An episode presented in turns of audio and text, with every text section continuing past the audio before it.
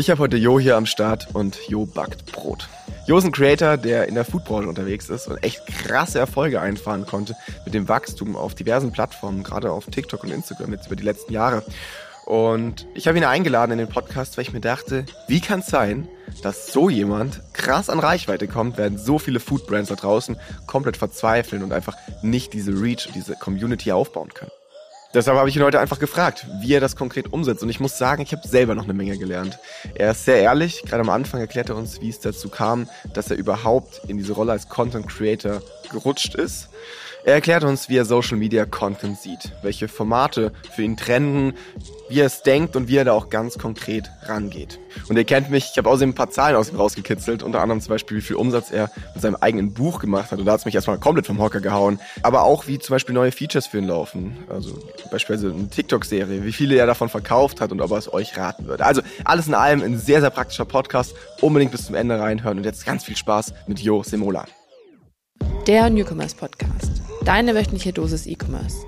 So, herzlich willkommen heute. Äh, mir gegenüber sitzt Jo. Ich sitze tatsächlich gerade in der Küche von einem Hotelapartment. Vielleicht ganz passend auch heute als Thema. Jo, wer bist du? Was machst du? ja, hi, ich bin Jo. Ich bin Content Creator. Ich bin vor allem im Food-Bereich unterwegs. Ich backe Brot. Also der eine oder andere wird vielleicht meinen Claim schon mal gehört haben. Hi, ich bin Jo und ich backe Brot. Das äh, kommt eigentlich in fast jedem Video vor.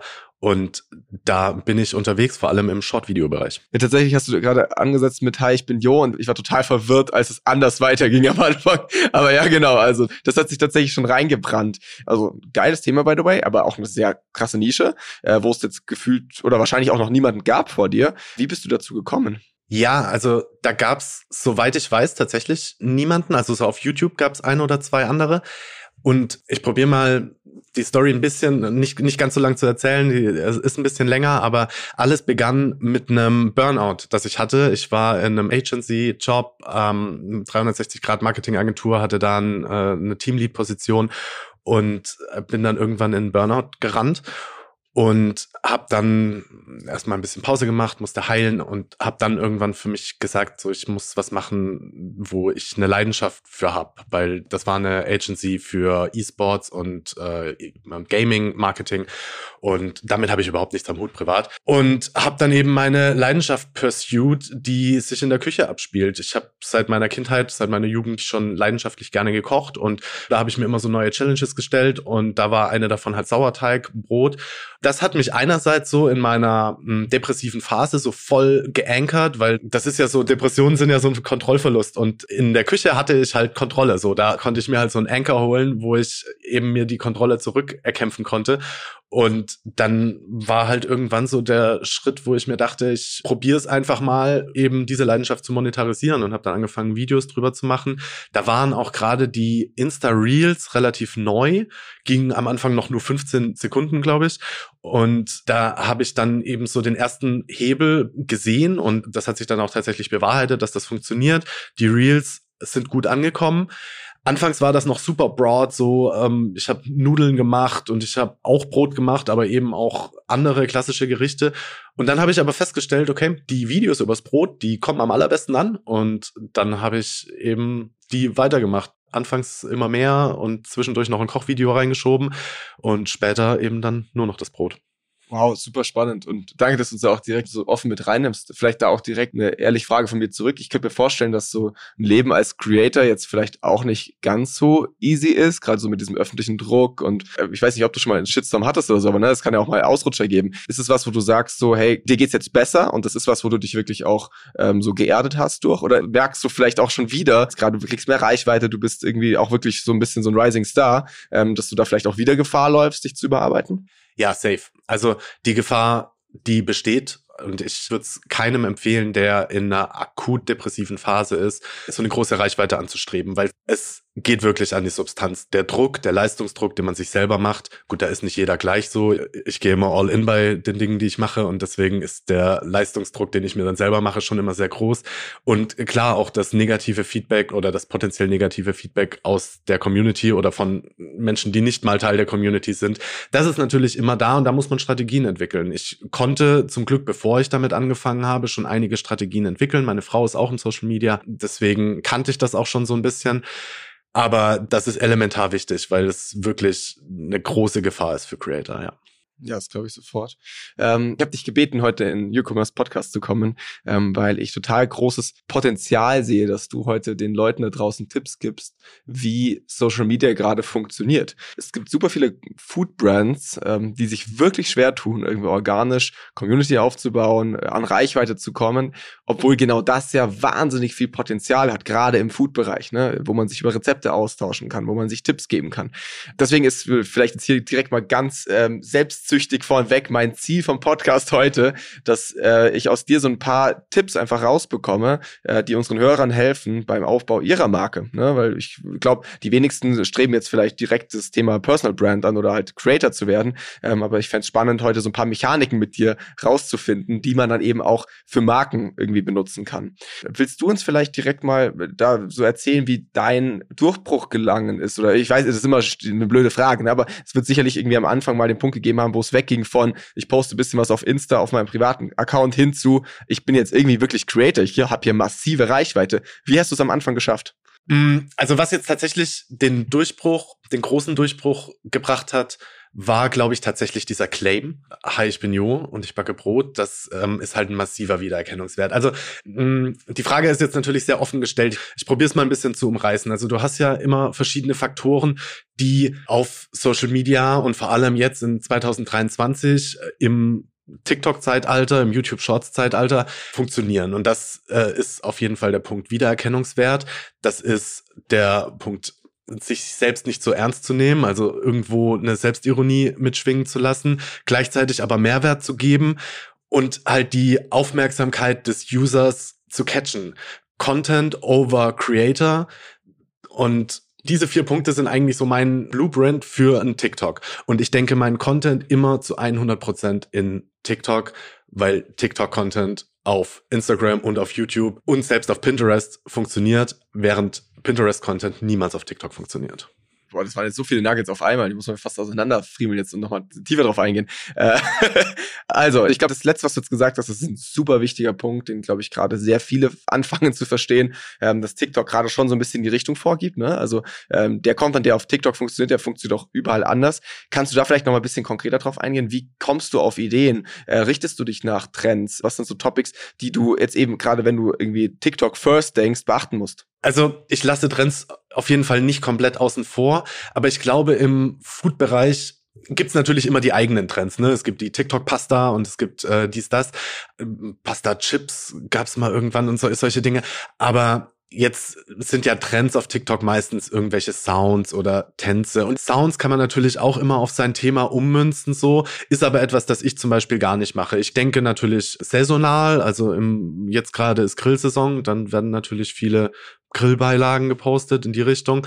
Aber was auf jeden Fall, wenn man von TikTok First spricht, für mich immer wichtig ist, ist, dass es halt locker roh wirken zumindest. Es kann noch so gut produziert sein, aber es muss halt irgendwie mh, hm, dahingerotzt trotzdem rüberkommen, weil das ist, was auf TikTok engaged. Das muss in irgendeiner Form ja, wie es der Praktikant im Marketing, der das macht, sein. So, und so muss es sich irgendwie anfühlen. Es gibt ja super Beispiele von Brands, bei denen das richtig gut funktioniert. Bose zum Beispiel ist so eine Brand, die richtig killt auf TikTok. Und das ist immer der Praktikant, der irgendwie sonst von Bose gefeuert wird oder gekidnappt wird oder was auch immer. Ne? Und dieses Gen Z lockere Mindset, das muss halt in irgendeiner Form immer mitschwingen, um auf TikTok zu funktionieren. Mhm, okay. Ähm, jetzt hast du vorher gesagt, dass dieser Claim dir total geholfen hat. Das war das erste, was du gesagt hast, auch auf meine Frage. Ähm, ist es was, was du Marken auch raten würdest? Also irgendwie was rauszuarbeiten, was dann sich so ein bisschen im Kopf einbrennt? Oder vielleicht auch, wie könnte man das auf Marken übersetzen? Weil es ist ja immer easy, hier in so einem Podcast zu sagen, ja, lass doch mal einen Claim entwickeln, so, ne? Aber ähm, anscheinend hast du da ja schon einiges richtig gemacht, sonst würde der nicht so für Viralität sorgen. Äh, hast du dazu noch Tipps? Ich würde das eher ein bisschen offener formulieren und sagen, einen Wiedererkennungswert schaffen. Also das kann ein Claim sein, aber das kann auch ein Look and Feel sein, das kann eine Location sein, das kann eine Person sein, die irgendwie ein bisschen raussticht oder das kann sogar eine Art und Weise sein, wie man das Video cuttet wie man spricht. Also dieser Wiedererkennungswert, der muss halt irgendwo da sein, weil ich habe ja auch gesagt, Content over Creator. Ne? Also wir machen Content with Personality rather than Personalities with Content. Das ist, was auf TikTok funktioniert. Aber irgendwo muss es halt trotzdem zuordnenbar sein, weil sonst hilft es erstens der Brand nicht oder mir als Creator, meiner Brand nicht. Und äh, zweitens werden die Leute dann halt ein bisschen gefälliger, weil sie dich wiedererkennen und dann eher von dir erwarten, wieder ein gutes Video zu sehen, als wenn du jedes Mal alle wieder komplett von Null abholen musst in jedem Video. Ich finde, das merkt man auch stark in, einfach in dem, wie die Plattformen funktionieren. Ne? Also jetzt gerade auf dem TikTok, da folgst du ja eigentlich mehr Content als den Creator. Ne? Also du folgst der Art des Contents. Während du jetzt auf einem Instagram, würde ich schon sagen, dem Creator folgst. Ne? Also da, auf Instagram interessiere ich mich für Jo, äh, während ich mich auf ähm, TikTok wahrscheinlich eher dafür interessiere, wie man Brot backt. Ne? Und ich glaube, das ist schon was, was äh, dann auch auf die anderen Plattformen so ein bisschen übergeht. Ähm, beziehungsweise lass es uns doch gerne mal von der anderen Seite einfach äh, versuchen zu denken. Ähm, ich habe jetzt ja vorher gesagt, es gibt schon Marken, die machen da echt keinen allzu guten Job Job auf Social Media oder so allgemein in der Community. Deswegen meine Frage, es gibt extrem viele Food Brands, die posten auch regelmäßig irgendwie Rezeptvideos. Warum schaffen die es nicht, so viral zu gehen wie du? Was können die besser machen? Ich glaube, die meisten müssen sich ein bisschen locker machen, um, um, das mal so lapidar zu sagen. Also vieles ist halt steif und ich verstehe es auch. Wir kommen aus einer Zeit, wo Videos eben so waren. Also sei es jetzt als Chefkoch angefangen hat, die ähm, Kochvideos mit reinzunehmen in die Rezepte oder so tasty Rezepte würden auf TikTok heute nicht mehr funktionieren, weil es einfach zu langweilig ist. Weil du musst ja immer überlegen, dein Content, der wird nicht gesehen, weil jemand explizit nach Rezepten sucht. Klar, in der Tasty App funktioniert der Content garantiert immer noch super, aber also dieser alte Content, die machen mittlerweile auch besseren Content oder äh, zeitgemäßeren Content. So nicht, dass der früher schlecht war, sondern der war einfach in deren Bubble hat er gut funktioniert, damals auf Facebook, auf Instagram, wenn man aktiv dem gefolgt hat. Aber jetzt wird man ja, wenn man eben ein Video auf TikTok postet und auch in Instagram Reels und in YouTube Shorts, das Video wird ja random Leuten ausgespielt, die vielleicht grob mal mit einem, in meinem Fall, Brot-Content interagiert haben, aber ganz viele hatten damit auch noch nie einen Schnittpunkt und auch denen muss es gefallen. Das heißt, wie holst du den Automechaniker oder die Industriemechanikerin, wie holst du die mit deinem Food-Content ab? Weil auch die müssen essen und kochen. Mhm. Würdest du dann vielleicht auch so weit gehen, sogar, dass eigentlich Marken es anstreben müssten, sich wie du ein Gesicht mit reinzuholen, weil ich meine, was ja vor allem diesen alten von diesem neuen Content unterscheidet, ist ja meistens schon irgendwie diese Nahbarkeit, oder? Also, dass seine Person ist, die sehr nahbar, vielleicht auch nicht ganz so glossy gefilmt, produziert, ne, wo auch wirklich dieser Creator dann doch mal mehr im Fokus ist, ne, weil wenn ich mir jetzt irgendwie so ein Dr. Oetker Kochvideo von vor 30 Jahren anschaue, dann war das halt super hochwertig in der Küche produziert. Die Person, die gekocht hat, die war nicht im Fokus, ne, da hat man dann eher Close-up auf die Hände, wie sie den Teig gerührt hat, aber whatever. Bei dir geht's ja wirklich darum, hey, ich bin Jo und ich backe Brot. Du bist Jo. So weißt du, also es geht um das Gesicht, es geht um die Nahbarkeit. Würdest du sagen, dass Marken sich das dann vielleicht auch mehr abgucken müssten und da wirklich mit Corporate Influencern oder so zusammenarbeiten müssten? Ich glaube schon, dass das ein Weg in die richtige Richtung wäre. Also Chefkoch macht das ja zum Beispiel. Die sind damit auch, glaube ich, relativ erfolgreich mit äh, Corporate Influencern. Also ja, das ist schon irgendwie ein Weg. Und du hast es gerade aber auch angesprochen, die Nahbarkeit. Also es muss halt auch irgendwie relatable sein. Und da fällt mal was runter. Natürlich nicht, also das kann man auch richtig cringe übertreiben, aber ähm, da fällt was runter oder die Nudeln gehen daneben und dann machst du da einen Schnitt drauf und so. Also es muss auf der einen Seite wiedererkennbar, aber halt vor allem auch nahbar, relatable sein. So, die Leute müssen sich da drin wiedersehen. Und das erreicht man ja am besten, wenn man sich eben nicht so ernst nimmt, mit Selbstironie arbeitet und so sich eben aus diesem Corporate Image irgendwie rausholt. Mhm. Eine andere Möglichkeit könnte natürlich schon auch sein, sich irgendwie Reichweite wie beispielsweise bei dir einzukaufen, ne, um halt irgendwie die Community zu erreichen. Ähm, arbeitest du viel mit Marken zusammen oder ist das gerade gar nicht so dein Fokus, weil du dann irgendwie auch zum Beispiel deine eigenen Themen, irgendwie das eigene Buch oder so eher pushst? Wie ist da gerade so dein Fokus? Also es ist schon so, dass ich mit Markenkooperationen eigentlich so mein, ich sag mal, meine Fixkosten decke. Aber ich sehe auch, dass es irgendwo weitergehen muss. Nichts gegen Influencer, die sagen so, damit bin ich happy, ich ähm, möchte Markendeals machen und allen Meinungen zum Trotz, dass das irgendwie den Bach runtergehen würde. Ich glaube es nicht. Ich glaube, das wird noch eine ganze, ganze Weile so weitergehen. Für mich ist es aber nicht das erste Mittel der Wahl um eben mein äh, regelmäßiges Einkommen zu generieren. Ich mache es aktuell, aber ich will halt eben weiterkommen. Deswegen habe ich letztes Jahr ein Buch released. Jetzt im Herbst kommt mein zweites Buch auf den Markt und gleichzeitig arbeite ich eben auch an sekundären Einnahmequellen. Und da sind wir wieder beim äh, Newcomers-Thema. Ich ähm, eröffne einen Online-Shop, wo ich eben dann äh, neben Merch, aber auch einfach praktische Sachen zum Brotbacken, also einfach Tools, Equipment äh, zum Brotbacken verkaufen werde und äh, hier und da halt so ein paar coole Sachen. Wir arbeiten auch an eigenen Produkten, die dann fürs Zuhause Brotbacken gelauncht werden und über den eigenen Shop dann vertrieben. Ja, ist ja total naheliegend. Ne? Ich, ich habe schon wieder so viele Fragen. Also vielleicht erstens, du hast jetzt ja gerade schon so ein bisschen anklingen lassen. Ne? Also es ist für jeden Creator da draußen, der eine gewisse Reichweite hat, eigentlich der logische nächste Schritt, eigene Produkte rauszubringen. Ich glaube schon, ja. Ich würde schon sagen, weil die meisten Creator, die eine große Reichweite haben, die haben die ja einerseits wegen ihrem Unterhaltungswert und so weiter, aber die haben die ja auch, weil sie einfach als Experten in irgendeinem Bereich sind oder zumindest ein sehr großes Vertrauen genießen. Und es ist ja nur logisch, dann eben in diesem Bereich, wo man Experte ist, eben dann zu sagen, okay, hier habe ich meine Expertise und ich habe die Community und ich habe das Vertrauen der Community.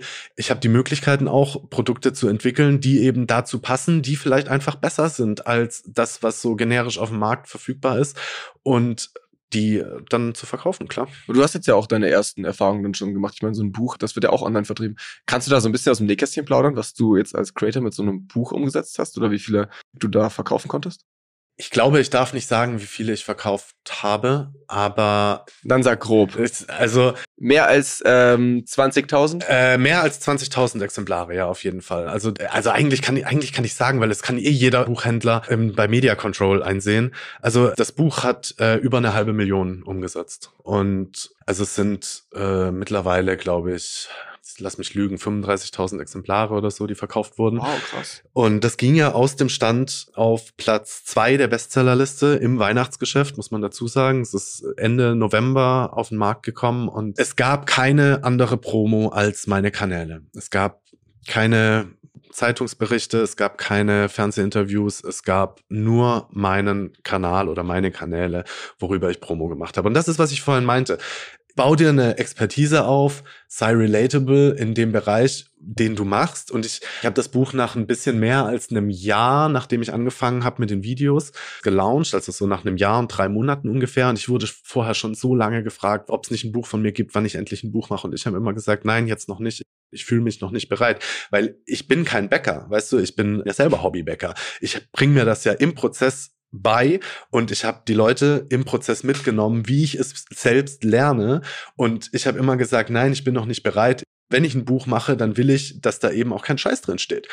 Und an dem Punkt war ich dann soweit und dann habe ich gesagt, okay, jetzt fühle ich mich an dem Punkt, wo ich sagen kann, alles, was ich da jetzt reinschreibe, wird fundiert sein. Die Rezepte, die ich da reinsetze, die werden funktionieren. Und dann konnte ich es machen und dann haben die Leute sich natürlich umso mehr drauf gefreut. Meine Community hat sich drauf gestürzt. Wir waren monatelang auf Platz eins der Amazon Bestseller-Liste und ja, dann auch die Spiegel Bestseller-Liste. Hey, krass. Ey, yo, dicken Respekt an der Stelle. Also, ähm, das sind schon massive Zahlen. Ähm, ich glaube, die zeigen dir ja auch als Creator, was deine Reichweite am Ende wert ist, oder? Schlägt sich sowas dann auch auf Bezahlung bei jetzt möglichen Deals oder so raus? Also hast du danach irgendwie direkt mal angefangen, das Doppelte zu nehmen bei Kooperation mit Brands oder wie kann ich mir das vorstellen? ähm, ja, also man spricht ja viel über TKP und jetzt so auf LinkedIn, da liest du ja auch äh, häufig von so Marketern, von Influencer-Marketern, oh, äh, Influencer, Influencerin XY ähm, hat nur 50.000 Follower und will aber 3.000 Euro für eine Story, das ist doch völlig out of space, so viel Sales kann die doch gar nicht generieren. Und ja, das jetzt diese random Zahlen, die ich gerade irgendwie nur random ähm, mir ausgedacht habe, das klingt vielleicht erstmal unverhältnismäßig, aber vielleicht ist es total verhältnismäßig. Vielleicht ist sie mit ihren 50.000 Followern der Go-To-Account für hm, Nail Design. I don't know. Und vielleicht ist diese äh, Nagellack Company genau der Brandfit, wo man dann am Ende sagen kann, doch, die Reichweite, die sie hat, die mag vielleicht im Vergleich zu den Millionen Reichweiten äh, nicht so groß sein, aber der Brandfit, der ist so groß, dass dieser Preis mehr als gerechtfertigt ist. Und so gehe ich auch ran. Ich preise anders, wenn der Brandfit besser ist. Macht ja auch total viel Sinn. Also du bist ja so spitz aufgestellt. Also keine Ahnung, wenn ich jetzt eine Hauswarengerätehersteller bin und jetzt eine neue Brotbackmaschine auf den Markt bringe, gibt es ja wahrscheinlich wirklich keinen besseren Creator in der Dachregion als dich. So, das heißt, du bist mein Go-To-Creator. Ich muss eigentlich mit dir zusammenarbeiten. Ähm, und natürlich kannst du dir das auch bezahlen lassen, weil ich auch glaube, dass es sich am Ende lohnt für die Marken. Kannst du uns da so eine grobe Hausnummer geben? Oder vielleicht auch allgemein so, ist das bei euch in der Branche bekannt? Sprichst du mit anderen Creatoren über Preise und ist das schon so, dass es da irgendwie sehr klare Benchmarkings auch gibt untereinander? Also wir sind ja immer noch in Deutschland und äh, es wird wenig über Geld gesprochen, auch in der Creator-Szene. Eigentlich schade. Gleichzeitig bin ich deswegen auch gehemmt, jetzt öffentlich ähm, darüber zu sprechen. Und ich bin, glaube ich, auch in den allermeisten Fällen ähm, per NDA nicht entitled, das zu tun. Aber es ist schon so, dass ein guter Brandfit in meinem ähm, Reichweitensegment jetzt, das kann schon gerne mal fünfstellig sein für ein Reel. So, also das ist schon drin durchaus. Und da muss ich einfach immer den Creatoren sagen, ey, Know Your Value, weil am Ende ist Influencer Marketing ja immer als allererstes mal Awareness Marketing. Es macht ja sowieso keinen Sinn mit diesem Vergleich, so wie viel Produkte müsste dieser Influencer oder müsste über den Link des Influencers verkauft werden, um seine Gage wieder reinzuspielen. Influencer sind keine Verkäufer, so. Es ist nicht die Verlängerung des Vertriebsarms. Es sei denn, es sind jetzt krasse Experten in ihrem Gebiet, sind ja erstmal nur Awareness Marketing. Und genau deswegen sage ich immer meinen Kollegen und denke das halt auch für mich selbst, wenn wir in unserem Bereich eben so einen großen Einfluss haben, dann ist das halt auch einen gewissen Geldbetrag wert. Mhm. Oh, absolut voll. Ich glaube, das ähm, muss man euch auch ganz klar zusprechen. Ähm, okay, lass mal gegen Ende der Folge auf jeden Fall noch so ein bisschen einen Ausblick in die Zukunft wagen. Ähm, wie siehst du die Zukunft von Content Creation? Gibt es gerade irgendwie Themen, auf die du besonders setzt? Du hast jetzt vorher schon so ein bisschen erzählt, in was für Formate du gehst. Hast du noch irgendwie andere äh, Möglichkeiten, die du gerade siehst? Jetzt gerade auch wieder im Hinblick, dass hier Marken zuhören, die vielleicht total verzweifelt sind und es nicht ganz so gut schaffen, an Reichweite zu kommen. Was sind da gerade die besten Möglichkeiten oder was siehst du vielleicht auch in ein, zwei Jahren? Kannst du da schon so weit schauen? Also ich glaube, dass Menschen, die schon Reichweite haben, als Corporate Influencer immer mehr an Bedeutung gewinnen werden. Also ein Beispiel, dass ich jetzt für eine Brand deren ähm, TikTok-Kanal aufbauen würde. Ich glaube, das wird immer mehr an Bedeutung gewinnen, weil trotz Content over Influencer oder Content over ähm, Personality ist ja dieser Wiedererkennungswert einfach sehr, sehr wertvoll trotz dessen. Und es, wir sehen immer wieder die äh, Beispiele, wo eben etablierte InfluencerInnen dann Brandkanäle übernehmen, wenigstens mal für eine Zeit und das funktioniert meistens sehr, sehr, sehr gut. Also ich glaube, das ist für Brands auf jeden Fall eine sehr, sehr gute Aussicht für die Zukunft. Okay, und wenn man sich das jetzt als Marke vielleicht noch nicht so ganz leisten kann, weil es auch schnell tiefer in die Tasche geht, was wäre so die organischste Möglichkeit, die du gerade siehst? Vielleicht auch ganz, ganz konkret, weil wenn du jetzt wirklich bei Null starten müsstest, was würdest du tun? Ich würde spammen. Wenn ich bei Null starten würde, würde ich, ja, wirklich, ja, auf jeden Fall. Ich würde wirklich gucken, mach, nagel mich jetzt nicht auf die Zahlen fest, aber ich würde mir als Brand würde ich mir einen Werkstudenten holen, der fünf TikToks am Tag macht. Und äh, da probiert er alles aus. Also da macht er zum einen Replies auf irgendwelche Kommentare, wo er einfach nur in die Kamera spricht, macht er irgendwelche Trends, die er auf, äh, auf deren Produkte münzt. Dann macht er von mir aus eine Straßenumfrage, solche Dinge. Also die fünf Kategorien, die gerade am besten funktionieren oder im Food-Bereich jetzt lässt random Leute auf der Straße das probieren oder backen Brot mit Schokoriegeln oder was, also irgendwas, was so ein bisschen twisted ist fünf am Tag und dann schauen, was am besten funktioniert und äh, sich da dann drauf stürzen. Ja, Leute, jetzt könnt ihr euch nicht beschweren. Das war euer Blueprint. ähm, ich will hier nichts mehr hören. Einmal frei. Du, vielleicht auch noch so, zu guter Letzt, wie gehst du mit so ganz neuen Features um oder auch mit Neuigkeiten? Also ich habe zum Beispiel jetzt gerade erst ähm, einen Podcast aufgenommen über dieses TikTok-Verbot in, ähm, ich glaube, Montana. So, ich meine, da verändert sich was. Gut, ist jetzt nicht so ganz ja, absehbar, dass morgen TikTok in Deutschland verboten wird, aber trotzdem, ne? Vielleicht auch mit neuen Features, ne? Irgendwie so Thema äh, TikTok-Serie. Ich kann mir irgendwie beim besten Willen nicht vorstellen, dass das tatsächlich jemand kauft oder dass das wirklich den massiven Mehrwert dann am Ende für den Nutzer bietet. So, wie gehst du mit solchen Sachen um? Versuchst du da auch nach wie vor sehr experimentell unterwegs zu sein? Ähm, oder hast du da mittlerweile echt auch eine etwas übergreifendere Strategie, mit der du dann solche Sachen auch besser einordnen kannst?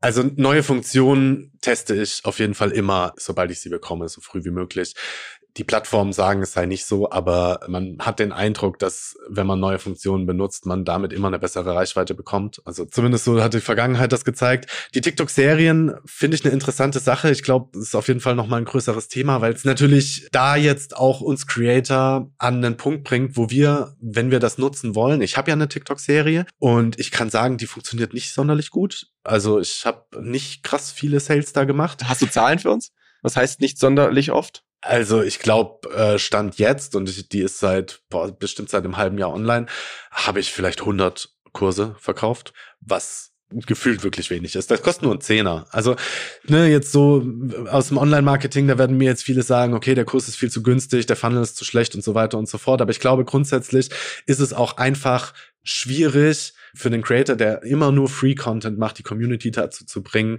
für Content auf einmal zu bezahlen. Und die Erfahrung mache ich, gerade mit diesem TikTok-Kurs. Vielleicht ist TikTok die falsche Plattform dafür, vielleicht müsste man es anders aufziehen, vielleicht könnte es anders besser funktionieren. Und ich, und ich weiß, dass da draußen auch Creators sind, die ähm, extern von den äh, kostenlosen Plattformen eben Kurse haben, mit denen sie richtig viel Geld verdienen. Das ist, gibt schon Leute, die das schaffen zu konvertieren. Aber wenn das in TikTok drin bleibt, habe ich zumindest den Eindruck, sind die Leute nicht bereit, da das Geld zu zahlen. Ja, ich finde es spannend, weil ich meine, wenn du hier, du verkaufst irgendwie knapp 50.000 Kochbücher, äh, am Ende hast du das gleiche in Videoformat, noch mal ein bisschen mehr snackable eigentlich ja nur. Äh, dafür will keiner mehr einen Zehner zahlen, ne? Und ich gehe mal das, davon aus, das Buch war teurer. Ähm, ist schon spannend, ne? Ähm, also ich würde genau das, was du gerade gesagt hast, unterschreiben, ne? Auf einer Plattform, wo du sonst alles kostenlos bekommst, wieso solltest du für die gleiche Art des Contents jetzt auf einmal zahlen? Ne? Also ich glaube, würdest du jetzt vielleicht eine Bug University oder sowas ins Leben rufen, wo du auf einer anderen Website dich einloggen kannst, jede Woche Woche exklusive Inhalte, so, wäre das schon wieder eine andere Sache. Würde vielleicht sogar besser funktionieren, ne? Aber jetzt auf TikTok selber, boah, ganz schwere Nummer. Ja, das glaube ich auch. Das glaube ich auch so. Und ansonsten, was ich glaube, was für Creator wirklich eine große Möglichkeit werden wird, also jetzt schon ist, aber werden wird, sind eigene Brands. Also nicht der Merchandise-Shop, äh, den ich jetzt gerade mache, sondern richtige eigene Brands aufbauen. Eins der größten Probleme, die Startups in der frühen Phase haben, ist ja Reichweite zu bekommen, weil Reichweite ist teuer und wenn du einen Influencer mit an Bord hast, der eben schon Reichweite mitbringt und das ganze Storytelling übernehmen kann, den ganzen Firmenaufbau ähm, Storytelling-mäßig begleiten kann und dann eben über die eigenen Kanäle den ersten großen Push dem Startup geben kann. Ich glaube, das ist wirklich die Zukunft für Creator, aber auch für bestimmt das eine oder andere E-Commerce-Startup. Mega geil. Danke für die Prognose. Ja, Jo, vielen, vielen Dank dir für deine Insights hier. Danke, dass du auch so ehrlich warst an vielen Stellen. Ähm, du hast das letzte Wort. äh, Dankeschön. Also erstmal danke für die Einladung. Ähm, es hat mir sehr, sehr viel Spaß gemacht, Jason. War ein gutes Gespräch. Äh, letzte Wort. Da, was sage ich denn da? Oh mein Gott, jetzt bin ich unter Zugzwang. Gib den Marken noch einen Top-Tipp gegen Ende, was sie ab morgen anders machen sollen, ähm, um auf Reichweite auf Social Media zu kommen. Machen, wirklich, kommt ins Machen. So, ähm, der beste Tag war gestern, der zweitbeste ist heute. Macht Content en masse, schaut, was funktioniert und ähm, bleibt dann dabei und bucht mich für eure nächste Werbekampagne. so machen wir's. Jo, vielen, vielen Dank dir. Der Newcomers Podcast. Deine wöchentliche Dosis E-Commerce. Jeden Montag. Überall, wo es Podcasts gibt. Du willst immer up to date bleiben? Dann aktiviere jetzt die Glocke und verpasse keine neue Folge mehr. Erhalte außerdem weitere tolle Insights rund um das Thema E-Commerce und Einblicke in die Branche auf unserem Instagram-Kanal und LinkedIn. Die Links findest du in der Folgenbeschreibung.